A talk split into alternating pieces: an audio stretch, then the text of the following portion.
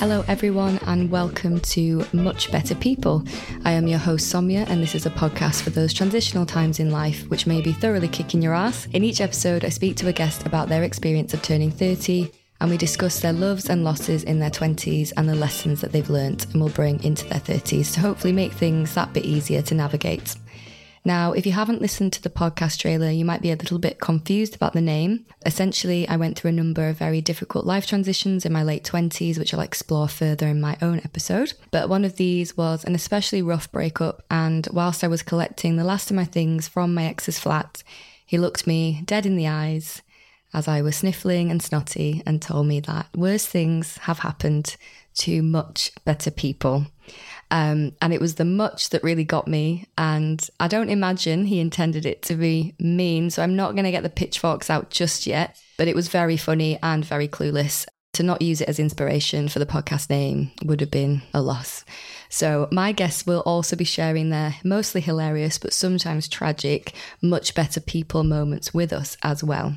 I really can't wait to introduce my guest today, who's a friend um, and her mere presence at the age of 17 was enough to scare me off joining our college's debate society due to her pure devastating wit.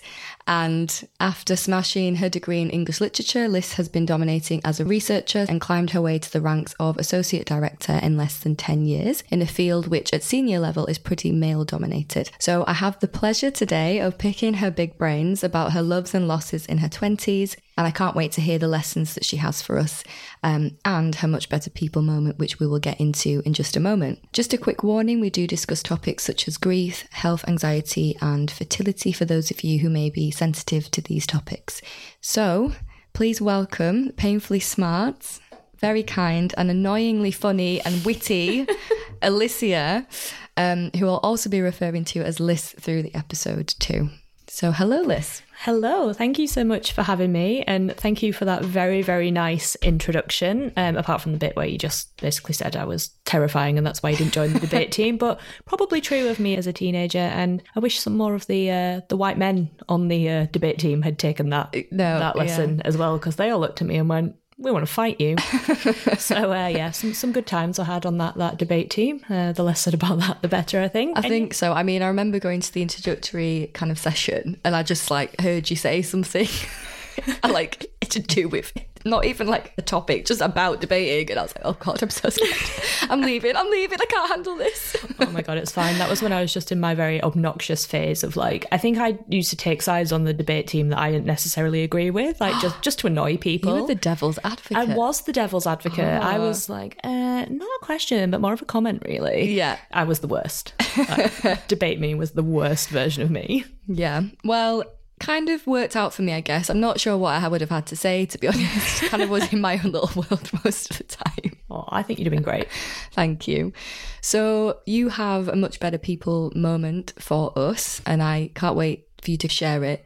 Can you give us a little bit of context around what was sort of said, um, which I would say is the much better people. I phrase. absolutely can. So, a little bit of context for the story first. So, my much better people moment, like yours, was also said in the midst of a devastating breakup because, you know, people mm-hmm. really love to kick people when they're down. Mm-hmm.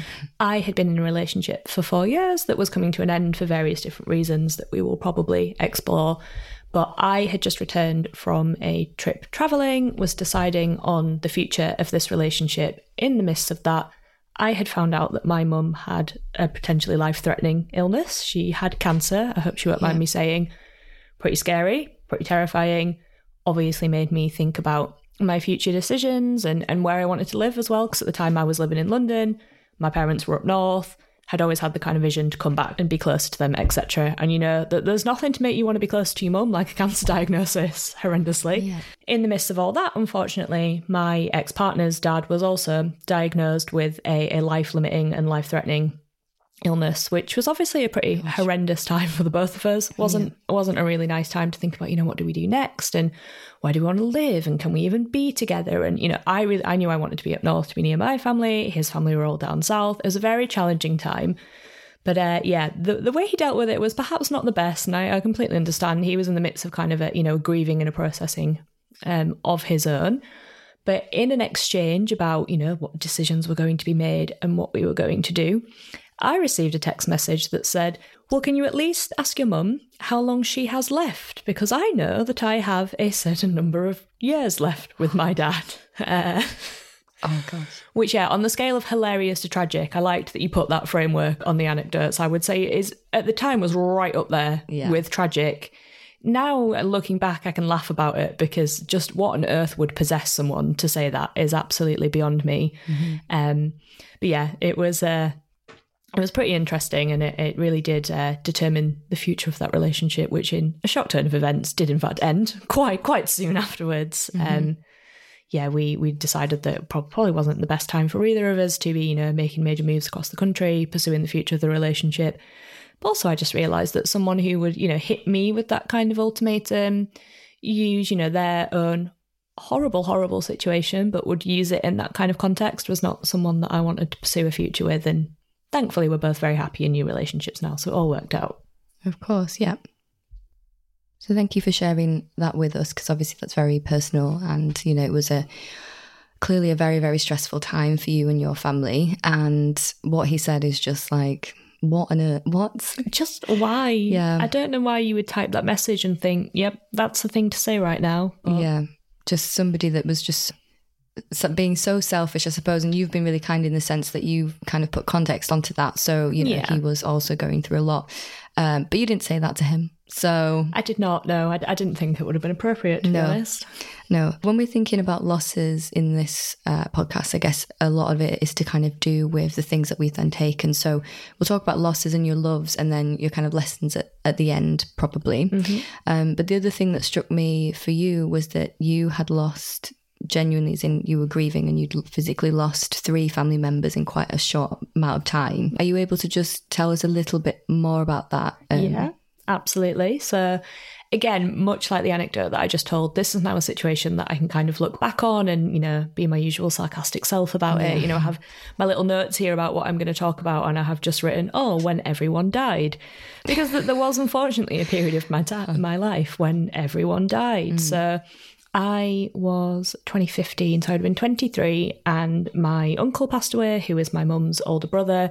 My granddad on that side of the family had passed away before I was born, so my uncle had kind of always fit in the role of, you know, um, kind of almost like a granddad to me. Yeah. Then, quite shortly after that, so that would have been in 2015. In 2016, my grandma, again on the mum's side of the family, passed away after quite a long battle with vascular dementia. So we'd seen her go through that, which was pretty grim. Um, you know, she was an absolute force to be reckoned with. We were talking pre-recording about just how hilarious she is. Um, so to see her go through that was really, really rough. And I was going through that.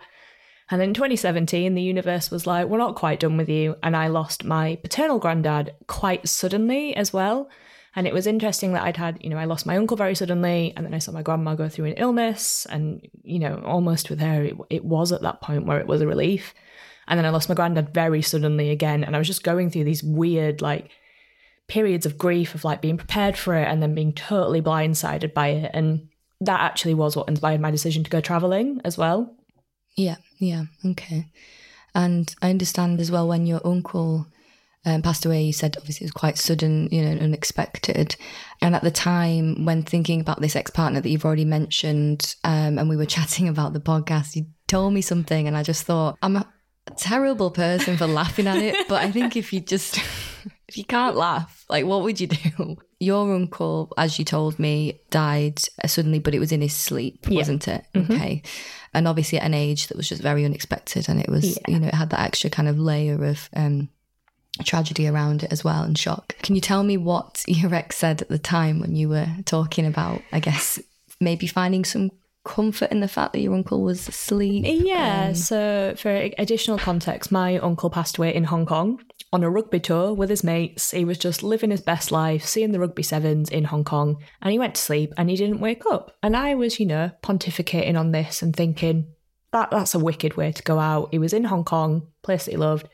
He was enjoying the rugby. He was with the lads. He was in his sleep. There's, there's no better way to go. You know, he didn't suffer. Previous partner who was mentioned at the top of the podcast then then proffered the suggestion of, well, do we actually know when people die in the sleep that it's like pain free and that you know it actually is the best way to go? Because you know what if they wake up screaming in the night and clutching the chests and in pain? the woman was too stunned to speak. I, how am I supposed to respond to that? I was leaving a little silence there just for listeners to just grasp that. So you basically had, you know, kind of dug deep in a way and just thought, actually, there's something, there's some form of comfort or relief I can take from Yeah. the fact that my uncle was, you know, was in his sleep. There wasn't any other kind of additional suffering. And he went out. When I say men, honestly, say the most, but achieve the, do the least, achieve the least. He decided to then just ruin that for you and Yeah. be like, well, we don't actually know because I guess people die in their sleep. People, you know, others aren't around them to, to confirm or deny if Yeah. they've suffered or not. the previous comment again that was told at the top of the podcast, you know, I've had time to ruminate on that and thought he was going through it, he was having a tough time. This, I just think, for why? What what would ever possess someone to say that? And I, yeah, stunning. And that was actually, if that was 2015, that wasn't that long into our relationship. So I did, in fact, stay in a relationship with this person for another three years, which uh, says all, all we need to know about, about my decision making. Yeah, that, that should have been my out, and then maybe I could have saved myself the uh, the story I told at the start. But then we won't be able to he- sit here and have a laugh about it. Exactly, exactly. It's all for the content, yeah. the plot development. It's all for the, that's what I was thinking when I got into the relationship. I thought, do you know what? In about seven years, I'm going to start a podcast and This can be dead funny on a podcast. Actually, It's going to be really good content. Okay, so yeah, in terms of thinking about loss, I guess that loss or those losses for you are quite what we think about when we're um, considering stereotypical or quite straightforward losses, because obviously Yeah. it's a loss of a person. But I guess there was an additional layer for you because both of your parents, you'd said, had become essentially orphans in a short space of time. And, you know, when when you were telling me about that initially, I was kind of thinking personally, because I'm self obsessed, I might be wondering about my own mortality and that kind of thing. But actually, what was interesting for you is because you're much more sensible than me, is that you then were kind of forced, I suppose, in a way to think about yourself being in that position at some point. You know, we mm-hmm. all are going to be. Yeah. But when your mum was diagnosed with cancer, that clearly, you know, A, forced you, I suppose, to not grow up because you are very mature anyway, but you were kind of forced to just accept that she had this diagnosis and then think potentially about you maybe being in a position where you don't have your parents and being in your kind of, were you in your tw- mid 20s? How old were you? yes, 2017. I would have been about Yeah. 25. Yeah, that's not something that most people are kind of confronted with. but In terms of thinking about loss, is there anything within that that you took in that situation and Um, learned from? I'd love to say there was something really sage in the lesson that I learned from initially finding out about my mum's illness, but honestly, at that point, I just thought the universe was taking the piss out of me. I Yeah. was like, I, "Are you having a laugh? Like, have I not? Have I not been through enough?" And Hmm. I think we'll we'll cover this later. But um, you spoke about how you know you spoke about how you were quite you might respond to that in quite a self Or might be way. self obsessed about it, yeah. Yeah, and actually, I had because I developed really bad health anxiety hmm. off the back of this experience about my own health. And hilariously, for some reason, because none of the people I lost had passed away from cancer, I became absolutely fixated on the idea that I had cancer. I was it was an unhinged period of my life where I would just hang out in A and E for for fun, basically. Shouldn't It laugh at that. Oh my god, I laugh at it now. Like I tell stories about me being like I had a bit of backache, so I decided that I had, you know, stage four breast cancer that had metastasized with no other evidence to that point. So, Okay. and that for me at the time was really, it was, you know, quite ironic, really. that The universe, it was almost like the universe was like, good God, girl, get a grip. You haven't got any of these problems, but here's someone who has. And I was like, really? Really? Is, is this how I need to learn this lesson? Must we simply? Um, but yeah, I think you know, it it was a lot to go through in a short period of time and having to go from, you know, actual loss to what to me at the time was the prospect of loss um, of a parent, you know, and thankfully, touch all of the wood, my mum is now fine. She is in remission. We are, you know, far removed from that. I think there's nothing to really put perspective on how lucky you are to have the family that you have, like losing quite a few of them, and also mm-hmm. the potential of you of losing the, the person that is closest to you. You know, the, there's no one quite like a mum. So I think that was a lesson that I learned there. Was definitely I felt very fortunate, despite having gone through quite a few rough times. I'd seen my own parents as well kind of support each other through that process and that experience. Yeah. Yeah. So that's obviously very important to see that relationship as well between the two of them. Yeah. And I suppose for you, you do have a chronic health problem mm-hmm. as well. And it's interesting because I've at this point recorded one other podcast episode and we talked about chronic pain and kind yeah. of chronic health problems in that as well. So, um, can you tell me a little bit more about your diagnosis of mm-hmm. endometriosis? Because I think that's something that's relatively common in some ways and is experienced by lots of women. Yeah, no, absolutely. So again, as much as the I felt the universe was basically taking the piss out of me because I'd had this, you know, a lot of loss and then I developed this fear, as I said, specifically of cancer, and then I'd had someone close to me experience that. I did actually have behind all the health anxiety an undiagnosed health condition. Um, mm. For people that don't know, endometriosis is a gynecological condition and it's actually one of the i'm not sure exactly what the statistic is. That's really bad. We're recording in endometri- endometriosis awareness month and i don't have my stats. We are. Festive. But yeah it's it's a condition that quite regularly goes undiagnosed because essentially it is a condition that is experienced by people who have uteruses. Mm-hmm. um, and you know traditionally those people don't have their pain taken seriously in the medical profession not always. Um, and i actually went through i think a end to end, probably a 10 year process of trying to get diagnosed. Yeah. So I had always, you know, had really bad periods and always had trouble with that. And um, from being about 14, you know, I was the person that would like pass out when I was on my period and just be in yeah. immense amounts of pain. When I was at uni, it got really bad. Then as I got into my 20s, you know, in and amongst the unhinged A&E visits. I was having genuine A&E visits because yeah. I was just in so much pain. I was losing a lot of blood. I was really struggling.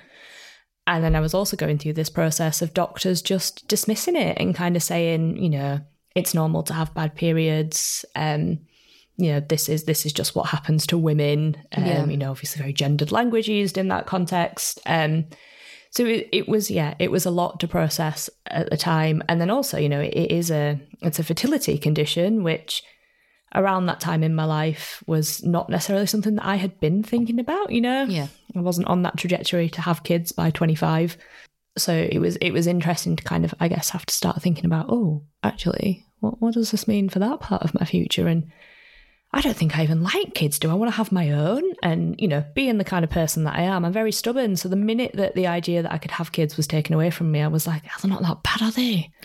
I want some of them.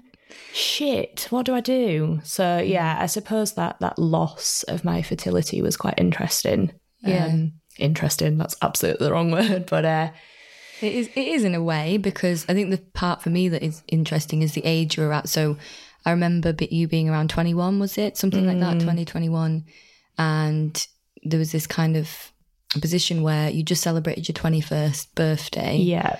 But then you had to, you had to go to an appointment the next day, you know, about your endometriosis. And I think that was maybe either the first time or one of the first times fertility had been kind of had been really sort of brought up in a lot of depth with you. And I remember that that really stuck out in my mind um, at the time because I was like, wow, I, this is not something I'd want to think about yeah. at all. I wouldn't even know where to begin. And so, you know, at that point, it was something that you had to really consider. And like you said, you you don't think at 21 i mean most people don't there are some weirdos yeah you are weirdos out there who at 21 we're gonna like, say it we're gonna have you want loads of kids um, about that at all so it's almost like losing something potentially that you didn't really have mm. in the mm. first place so you know, around that, um, it's difficult. And I think you were in a relationship at that time, were you? Or yeah. I was, yeah, I was in another terrible relationship because uh, that was a habit that I thankfully have grown out of yeah. that I had in my early twenties. But yeah, I, I, know the example that you're speaking about mm. when I'd had that scan the day after my 21st birthday. I was so hungover when I went for that scan that there wasn't enough water in my body for them to, to do the scan that they actually oh, wanted oh, to do. So I had to have loads of internal stuff. I've got like fake tan stains where like I've left half of it on my housemate's bed because I've slept in her bed whilst you and Lauren are downstairs in mine. Yeah. One or both of you had been sick in a plant pot. Like that's the situation that I've left at home. wasn't me. I'm just putting that out there. So uh, we're just going to uh, expose Lauren on the podcast. Yeah. She was the one that was sick in a, pod- in a plant pot. yeah, so there I am, you know, fake tan stains, absolutely hanging out my ass. And they're like, we think you might have this condition. It's a fertility condition. You know, are you in a relationship? Are you, are you on contraception? Are you, are you thinking about these things? And Yeah. I was just like, all I'm thinking about right now is getting home and having some potato smileys and finishing the rest of that Pepsi Max. Like, this isn't a discussion that I want to have right now.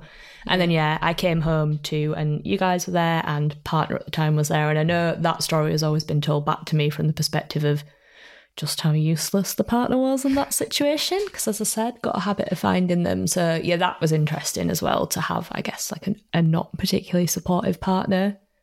Yeah, yeah.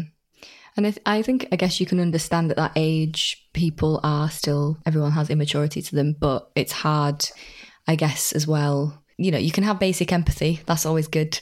And I think everybody should have that. Um, but I feel like when it comes to a condition like this and concepts around fertility and, you know, the womb and, and kind of problems with that, I feel like, especially young men, they just have no kind of concept of the added complication to that, especially when it's so linked to your own femininity um, and you know your potential as a as a mother, you know maybe in the future, and there's so many things there. But yeah, I just remember being really struck by it because I was like, oh shit.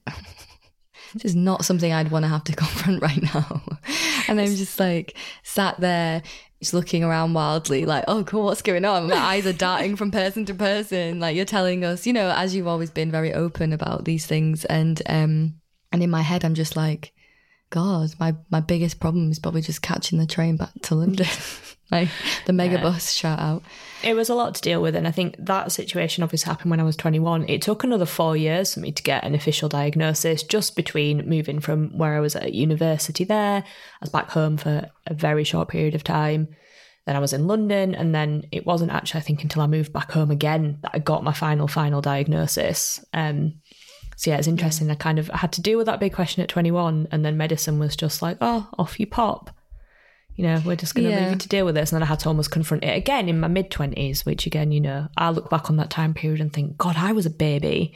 But, Yeah. you know, I was in a slightly different life stage then, I guess, in terms of, you know, being in a very different relationship, having graduated. And it's still just such a big thing to think about. And, you know, I think it's uh, it's still something that I have to think about, and I think I'm quite sage and quite pragmatic about it. But Yeah. you know, I'm I'm in the fortunate position that I haven't been told that my endometriosis is bad enough that it will render me completely unable to have a child. I'm still undecided on those kind of things, and I think the one the one good thing about having gone through that at like yeah in my early twenties and mid twenties is I just kind of think you know what will be will be. It is what it is, and.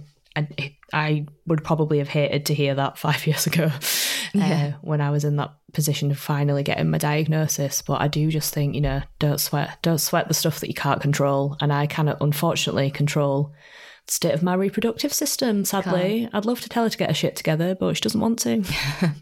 Well, mine, I'm not bragging, mine works, I oh, think. good for you. but it's my personality that's going to render Yeah, that useless. yeah. Someone has to choose to have a child of me, which is going to be, you know, uh, interesting to see. So I looked up Nice. while you were talking about endometriosis, and the World Health Organization says it affects 10% of women and Yeah. girls. And that's a huge percentage, really, actually, for something that is, you know, really difficult um, to get a diagnosis of, firstly. And yeah, just not really well researched or known about, as far as I'm aware. No, no, not at all. There's actually there's quite a lot of debate within the medical community about why it even happens, whether it's Yeah. genetic, which might be of interest to you, um, yeah, what the actual cause is.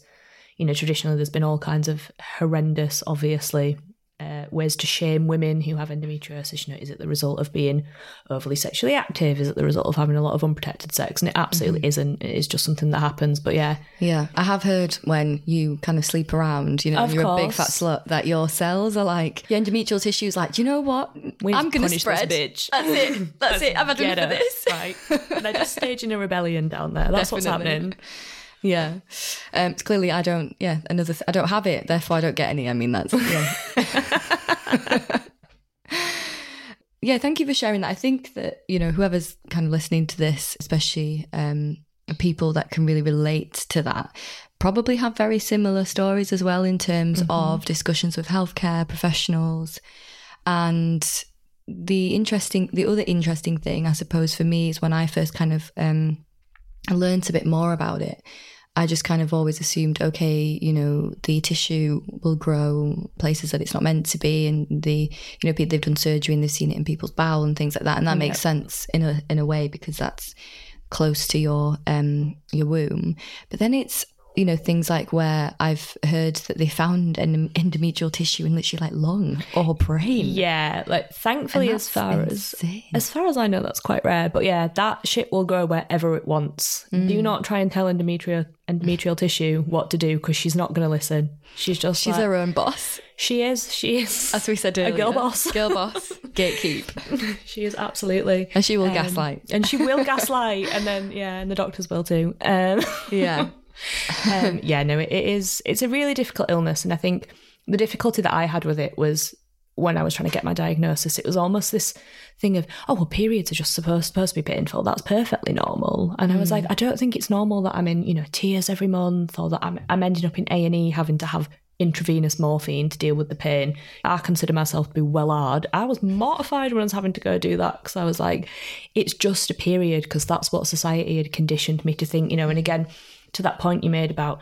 femininity and i think there's so much in our society especially for women of our age because we did we grew up under the shadow of second wave feminism. There's so much in like oh we have ovaries and uteruses and aren't we so powerful because of that? Which i get you know I get where that comes Yeah. from. We've got to, we've got to get one up on the men's somehow.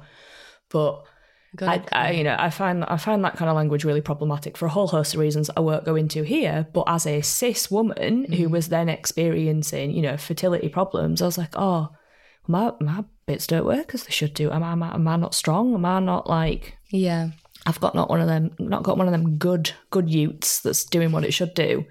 So that was really difficult for me actually in thinking, oh shit, yeah, you know, it's it's not doing what it's supposed to be doing, which is, you know is absolute bullshit. Like yeah, like I said, there's a lot of you know gender issues in in terms of that as well. You know, we shouldn't be reducing people to just functioning reproductive systems, but it very much feels like that was you know how how it was positioned to me as just women are expected to suffer basically. Like Yeah. you know, yeah. like I said, periods are meant to be painful. That was the line that I was given, when in fact that is absolutely not true. Mm-hmm. Yeah, that's generally accepted. And of course, to a certain level, they are going to be painful. But if they're at a point where, like you said, you're being admitted to A&E and, you know, you're literally in tears on, on the regular, it's really not something that should be accepted, although sadly it is. But yeah, thank you for sharing that. So the other thing I found interesting is obviously going into this podcast thinking I always sort of started with loves and then I mm-hmm. talk about losses and lessons, but having recorded a few now, it's like losses almost come first and Yeah. teach you about, you know, in a way. And I think maybe help you appreciate things that you love or parts that you love about yourself more once you've experienced those difficult times, which of course makes perfect sense. And I don't know why I didn't kind of predict that. But if we're thinking about your loves, I really liked one of yours because, as I said before, I'm self obsessed. Um, and one of your loves is kind of about yourself. So, loving yourself and all that good stuff. Can you tell me a little bit about that in terms of you mentioned putting yourself first and kind of accepting love? Yeah, I think, you know, I, prior to all of this fun stuff that had gone on in my 20s, I'd had a, a pretty shit time of it in my teenage years as well. I had quite a lot of issues with my self esteem that were hangovers from bullying. And I, I definitely did not have a lot of self love at all. Having a little light bulb, little therapeutic breakthrough here, you know, made my joke about having shitty partners. Probably why, wasn't it, Alicia? um, I'm sure many paid therapists have tried to tell me that. But yeah, I was not a person who had a lot of self love, very high self esteem. And actually going through a lot of this made me realize, you know, that I was quite a strong and resilient person. Um, you know, and I think our society puts a bit too much weight on resilience. I could have gone through all of this and had an absolute breakdown and still been very worthy of that self love. Yeah. But yeah, just learning, I guess, to to be proud of myself for surviving what I'd gone through, and also, like I said, just having a bit of a bit of self love and and learning to accept love as well, because something else that I had done as a result of kind of like I said, having a bit of a shitty time as a teenager, some shitty relationships, was I was very bad at letting love in. You know, I think I I think a lot of like our friends now would probably say like when they yeah, you know, story reference at the start, I was that scary bitch who like my entire personality was like being tough and being hard and like I don't you know, I don't have time for anything and like, Yeah. ooh, I'm so like edgy and emo and I look back on that version of me now and like she was quite funny, but I want to give her a hug. I'm Yeah. like, yeah, you're probably going to have to get to a point in your life where you're not quite this cynical, uh, mm. because it's just unsustainable to you know be giving off giant fuck you vibes to the world all the time. So I definitely learned to yeah let let a little bit of love in, I guess, and have a little bit of love for myself. You know, realizing that as as a I was going to say the great RuPaul, but I'm not sure if I think that anymore. As RuPaul would say, you know, how the hell are you going to love anybody else if you can't love yourself? so sage sage words of advice for that. More sage wisdom from you. That's all it is. It's just Drag race. it's just drag race wisdom. Yeah. Where RuPaul does genuinely just harass everybody. Yeah, it's like drag race wisdom, but with without the harassment. Yeah. and, yeah. I mean, I'd, love transphobia. yeah. Oh, yeah. Oh, There is that as well. I mean, I'm somewhat scared now because obviously this podcast is going to be listened to by everyone, and so it will be on RuPaul's radar. Like, oh my god, RuPaul's going to cancel us Can you imagine being cancelled by RuPaul? That'd be great. by the fracking king himself. Fracking The king! audacity! Stop it! Imagine. I'm sorry, has he been to Lancashire? He's fracking it right now. He's there. The little. I was going to name some sort of tool that's involved in fracking, but do I know what happens Do in fracking? A big drill? He's there. He's got a big drill. Exactly that. Um, well, yeah. I mean, we'll see what happens. Can you imagine the publicity? UK Hun, but it's just me.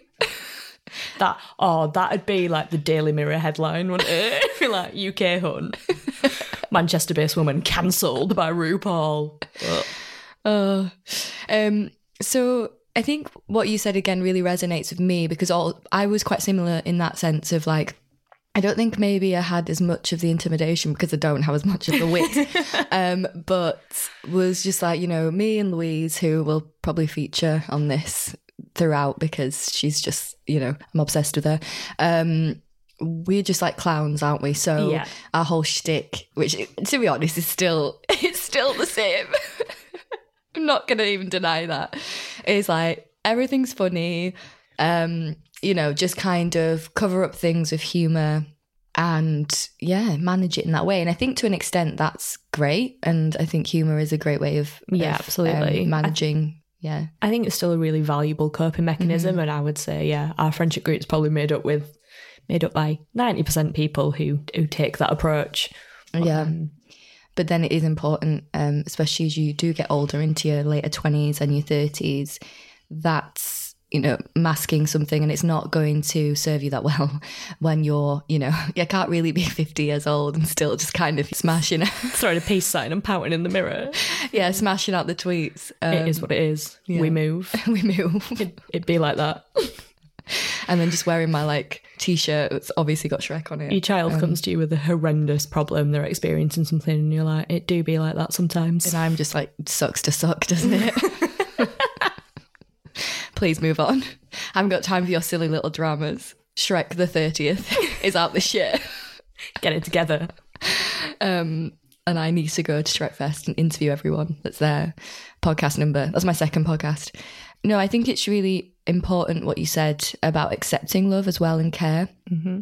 And when you have that kind of coping mechanism of basically just being like, no one's going to fuck with me um, because I'll snatch them up in literally 0.01 seconds. Like, I am scared still. Good. That's why I'm being so nice to you. um, but obviously, as well, I did say at the beginning that you are kind in the sense that I think you've got this warmth to you where you actually follow through on things. And if you really care about somebody and you want to help them, then it's action. It's not just kind of words. So, it- you know, there are there are different facets of you that I think obviously um, are quite warm. But I do like the bad bitch exterior. Yeah, she's good. And I think that's the thing is that it's probably more of an exterior now that I do let a lot more people kind of get mm. behind, whereas before it was like right through to the, the very To the core. The core was just Yeah. like when people they're like, Oh, I'm like an onion, I have layers. All of mine were just shit of like, leave me alone. Yeah. I don't want to, I don't want friends, I don't want love, or like isn't everything funny and not really taking things seriously, whereas now I feel like I have hopefully a better balance. Well, you have because you've agreed to come on here and talk to me at about it. Talking about things. I know. Oh my god, 18 year old me would never. I mean, 18 year old me would, Wouldn't be sat in this wouldn't be podcast. sat here talking about any of this because she'd just be like cackling away. But like even 20, 25, 26 year old me, which is not that long ago, probably Yeah. wouldn't like these are all quite recent things that I have. Yeah. Because I think, like, yeah, like you just said, sort of the transition even between 27 to like 29 is crazy. Who is she? 27 year old me. 27 year old me was pre pandemic. Exactly. Pre pandemic. Yeah. sh- She was naive. I was. She does not know what's about to She hit doesn't her. know what's about to hit her. Um, and good for her. She looks happy and healthy. Not me. do you know what? God, I wish I could do that. Please don't sue me, Olivia. Love you. Love you. Because you'll also definitely listen to this podcast. You know, I think she will. Run by some random mad Yorkshire woman. So I like that. And I think you mentioning friends and accepting love and care from friends as well as romantic partners is important. Um, and I don't know if you um, want to be this nice to him, but you are in a relationship at the minute she is. and it is thriving. It's good. It's healthy. Yeah, it's weird. I, I don't really. It's funny. Like, just. It's just, it's just nice, isn't it? Yeah. Like, It's just know, nice. Just, and I think that's that's something that I have reflected on as well. Is like, relationships shouldn't be hard work. I'm gonna, I'm gonna make a really shit analogy now because I don't know if you've heard. She has an English literature degree. She smashed I love it. analogies. you know, the whole like periods are supposed to be painful thing. People who are like relationships are supposed to be hard. No, they're not. Some mm. of my nicest, my nicest relationship ever is the one that I am in now with just a pure hearted little golden retriever of a man. and it's easy. Like, of course, we have conflicts and we, you know, we have had arguments, but we just we just resolve them and we just talk about them like adults. And I'm not constantly thinking like, what's he doing? Does he hate me? Like, you know, Yes. it's yes, yes, Told he me to say that. Probably does, to be fair, but we'd be very nice about it. yeah. Um, and yeah, I think that as well is true of friendships. Like, I think it's really easy when you get into your 20s, you know, friendships become a bit weird and a bit difficult, and people kind of disperse and go to various different places. But friendship should just be easy. Like, we can not talk for months, and then here I am whoring out all of my trauma on your fucking podcast. Thank you very much. You're welcome. Yeah. But I think also, a, a you know, It's a healthy dynamic. it's a very healthy dynamic, and I think it is telling of what a sensible, like, grown up friendship we have. There That's nice. A little bit of hype for you as well. Thank you. You can uh, give me that tenner later. I will. One pound fifty. um, sponsorship. Yeah, I think that your loves there, you've kind of been really clear about them and they make a lot of sense. And again, like, you know, a lot of the things and the themes that come up from this podcast aren't necessarily, I'm not insulting you, but aren't necessarily groundbreaking in the sense that they're so novel. Because Yeah. that's human nature, isn't it? We all do experience these similar things to an extent, but in different ways and we manage them differently. Um, so when we're thinking about the lessons then, I guess that we've learned from the experiences that you've had, that ties quite nicely to your lesson, which I kind of phrased as finding strength in being vulnerable, because um, it is very hard when you have that wall up, and that transition I think comes slowly, and it takes actual effort from yourself as well. It's not something that just happens to you. You don't suddenly become more emotionally mature or aware. So, what for you do you think? Was there a turning point or was it more that very slow progression? I think for me, yeah, it probably was.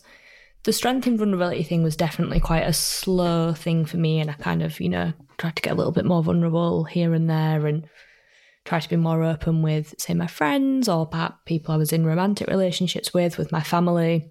But I think I think that kind of thing comes over time, and you know, sometimes I do still default to don't want to tell anyone how I'm feeling, you know, and I go into that little dark, hard mode because that is my default. It was what I did for so long. It is a constant journey of going, actually, do you know what? Being vulnerable is really it's a really strong place to be in, mm. actually showing who you are, showing, yes, I've been through things. And and as I was saying earlier, I think, you know, showing resilience is great, but I think we put way too much weight on resilience. I think it's perfectly acceptable to go through. Do you know what? I lost three family members. Then my mum got cancer, and then I got told that I'm probably infertile. That was really shit. And I, I might still cry about that now, and I might still think that it's shit, you know. And to me, that is resilience to admit to being soft and to being affected by it. Yeah, yeah, definitely. Um, and again, like another reason I started this podcast was because I um, I'm also what I think people would say is a very resilient person. I've clearly not experienced some, you know, some of the things that you have, which are extremely devastating in terms of losing people you love. You know, that finality um, of, of of that. But I think definitely somebody where it's like I just keep going, you know, I've, I'll accomplish things. I won't kind of take, I don't stop. I don't Yeah. have that time. And actually, the first time I experienced that ever was um, around this time, well, January last year. Basically, everyone, she lost her shit. Um, Spoiler alert. and finally had to take a break and take stock of what had happened to me in a very short space of time. Again, I go into um, a lot more depth and give a lot more context around this in my own episode, but I experienced um, a real loss of self, you know, and it might not sound like much, but I'd already, always been somebody that kind of really felt very grounded in myself and my values and what I guess I'd say is my morals and how I treat others and, and things like that and expect to be treated. And at that point, you know, part of the reason and a big thing for me, especially, was that relationship breaking down was around issues mm. around race and racism in my ex partner's family. And so that really just rocked my world, not in a good way. I couldn't think of another phrase to say that.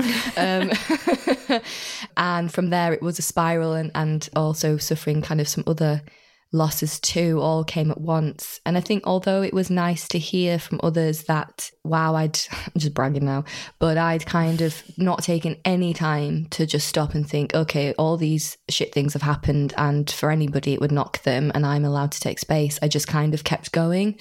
Um, and actually, it was the earth and the universe that was like, no, you're not no. going to do that anymore.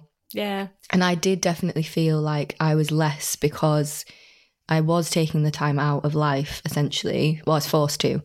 Um, and it's just so important to know that, yeah, whether it completely knocks you on your ass, rock bottom, everyone's got to hit it. We've been there. We all been there. Or if you haven't yet, fuck you. But uh, That should be the new name of the, the podcast, like postcards from rock bottom. Yeah. That's probably a pop punk song. what has happened there is just a core memory has unlocked itself. It's unlocked. It's Carry shining. um, yeah. Postcards from rock bottom. Oh my god. That's a Fall Dear Boy Mar- song. It Dear has Maria. to be. Count me in.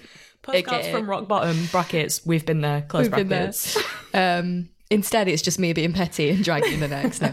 Um, so yeah, no, I think it's again, it's just really useful for you to have shared that and um, the fact that you have taken time to look after yourself and accept that care is really important, and everybody should do that and think about that at some point in their lives. And then I suppose your last lesson or last part of the podcast for or episode for you was to do about was to do about was, do about, was about trusting your gut more. Yeah. and that's another one for me. I think, especially being women, is um, important. And the reason I kind of I guess put you know talk about gender with that is because again anecdotally you can see it in society you're just not really supported as much to just trust your instincts um, and that's completely valid and you're allowed to do that and that's Yeah. a reason in itself so i think you were going to sort of talk to us a little bit about kind of rash you know being rational the brain and then sort of your intuition and gut Yeah. So I think as I as I touched on before, you know, we're here to talk about my twenties. Um, I actually had a horrendous time in my teenagers, and you know, some of the stuff I went through in my twenties, I was quite well prepared for because I was just truly unhinged in my teenage years. That's when I hit my rock bottom. You know, I won't talk about some of the stuff because it will be very triggering, but it, it was a straight up bad time. yeah And then, you know, my 20s weren't great either. So if the universe could uh, get it together, send me some good years. That bitch we've been talking about her today Right? she, better do something Sort of shit. But no, I think as a side effect of um a bit I had had a lot of mental health problems in my teenage years and something I talk about now is people who become mentally ill as adults are an absolute concept to me. I'm like, what do you mean you can separate your mental illness from your personality? Yeah. What is that like? It's yeah, bizarre. But um I so I had spent a very long time being a very because of that, you know, as I talked about before, not wanting to come across as particularly emotional. I became very rational with my emotions and how I process things. And I think I said before, you know, pros and cons lists, and every decision had to be made based on kind of weighing up the evidence. Like I would choose, like, you know, whether I was going to break up with someone, like I was doing a psych PhD experiment. It was bizarre just because I just didn't know how to listen to me and how to listen to what I felt. Um, and then when I was traveling, I, you know, I didn't, I didn't go traveling with kind of the aim of having an epiphany. I went traveling because I was quite literally running away from my problems. Yeah. Will of adulthood. Had a lovely time. Had a great time. Absolutely loved traveling. Met some amazing people. But I did, I did actually end up having an epiphany. And for ages afterwards, I didn't really like talking about this because I was like, oh my God, I just sound like such a, a wanky, like privileged middle class white girl that I like went traveling and had this big revelation. But, you know, if you're not going to learn a valuable lesson on Khao San Road in Bangkok, where else are you going to learn a valuable lesson? So I was trying to make my plans for the day. I'm walking down this street. And I, I, think I was I was either trying to decide between it was something so stupid of like, do I go to this temple or do I go to that temple and what do I want to do? And like the guidebook, I'd made I'd decided I wanted to go to this one place because the guidebook had said that it was really yeah. good. But then one of the girls that I'd met that I was friends with out there had kind of said, oh, that she'd been and it wasn't very good. And I was just getting in, in like such a stress about where, where where I was going and what I was doing, and then it just I started spiraling into stressing about other stuff. Then, like the way a, a temple just set me off, and I just started walking and I walked and I walked and I walked and I ended up at a temple and it was the temple that I'd been like, oh, that's the one I really want to go to. But I yeah. should go to this other one because I don't have time to do both. And that's the best one I had into the guidebook. And literally my body just took me there. It was just like, here you are, you're going to this one because this is the one that you wanted to go to. And does it matter that you can't go home and have like the stereotypical picture of Bangkok at this particular temple that you wanted? So I think that was really interesting. That is an anecdote, I guess, which sums up a wider experience that I had whilst I was traveling, where I just I remember really distinctly having a great time at this temple, coming out and being like, "God, Liss, you need to stop being so rational and like stop listening to your head so much." And then some some rebellious like synapse somewhere in my head was like, "Yeah, because we're a mess," mm. and I was like, "Oh, wait, yeah, like I'm a you know." A, a person who suffered with mental illness for quite a long time. My brain is doesn't really work how it's supposed to. It works in slightly different ways. Why, why, why have I been listening to it? Why, you know, my brain behaves irrationally, you know. Yeah. I'm not afraid to say I do have generalized anxiety disorder. I've suffered with depression. My brain will wake me up on just like a Tuesday morning and be like, everyone you love is going to die.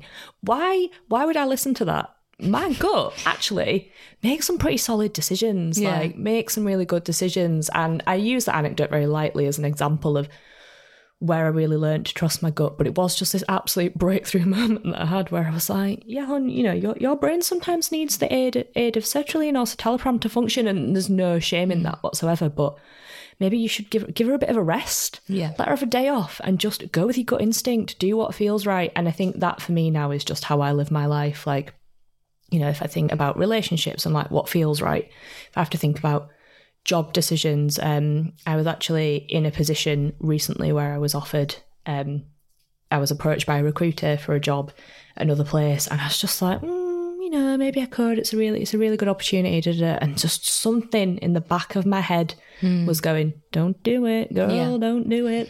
you know, my gut was just like, "Nah, it's not for you." And I, I, withdrew from. You know, I didn't go through the interview process, um, and actually have no regrets about that. Like, I'm, I'm loving life at work at the minute, so you know, it's just a couple of examples like that. There's loads yeah. of them, but I just learned to, yeah, listen to my gut and trust myself a little bit more, I guess, rather than totally over rationalizing everything. Yeah, and I think with with your gut kind of instinct and feelings, it, it that it is those kind of um, micro decisions, and you know, yeah. it's not always the kind of big, you know, doesn't have to be huge things. Because with the bigger decisions as well, there is a certain level of I think you are going to be rational anyway, because that's yeah. what you're like as a person. So it's only going to bring you to a certain point, and then for that final decision, you're at you're kind of you've got to have a bit more of feeling and, and a bit more of a depth to it than just yeah. this is good because of this and, and this is yeah. bad because of that but it's interesting you talking about these sort of smaller examples because it mm. is often mm. those moments like this podcast literally I came up with the concept within two days. I think I had a name, yeah. and I just really just kept just went with my gut. And obviously, there were parts of me that were like, "Do I even want to share any of this. Yeah. Um, but I felt that it was really valid and something that does deserve to be out there. And I think if anybody else has experienced anything similar to your story or to, you know, my other guest Priya that I've recorded so far, or even myself, it's really nice to just know, right, I'm not crazy. this yeah. has happened to other people. It is shit. And, you know, on the other side, it, it is better but yeah, no, I think the the thing about trusting your your gut's really important. Um, Yeah. and we hear about it in the context of safety for women, you Of know, course, and, and with people.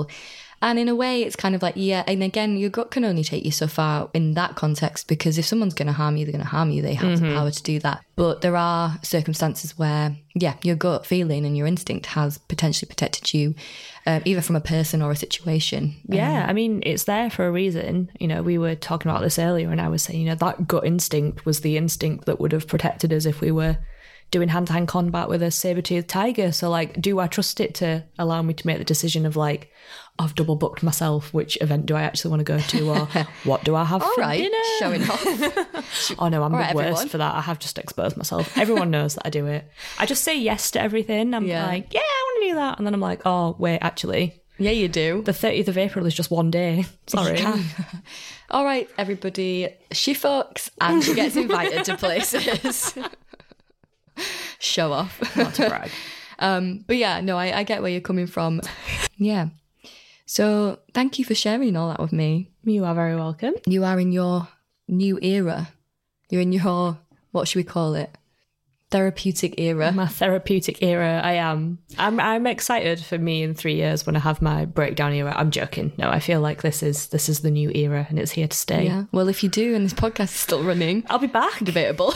I'll be back to just rip me. I'll be like that bitch. She had so many all the platitudes, the sage advice. She's a dickhead. I know. The sage meter. Ding ding. and to anybody that's listening, if you want to come on the podcast, you can email me on the details that are in the bio. And I'm aware again that we've discussed things that are quite difficult. So if you do need support, please talk to your family and friends. And I have been kind of just saying the Samaritans as well as an organisation because I used to uh, volunteer for them and they are great and I feel like they are really trusted. So please do access them if you need to. And for now, goodbye.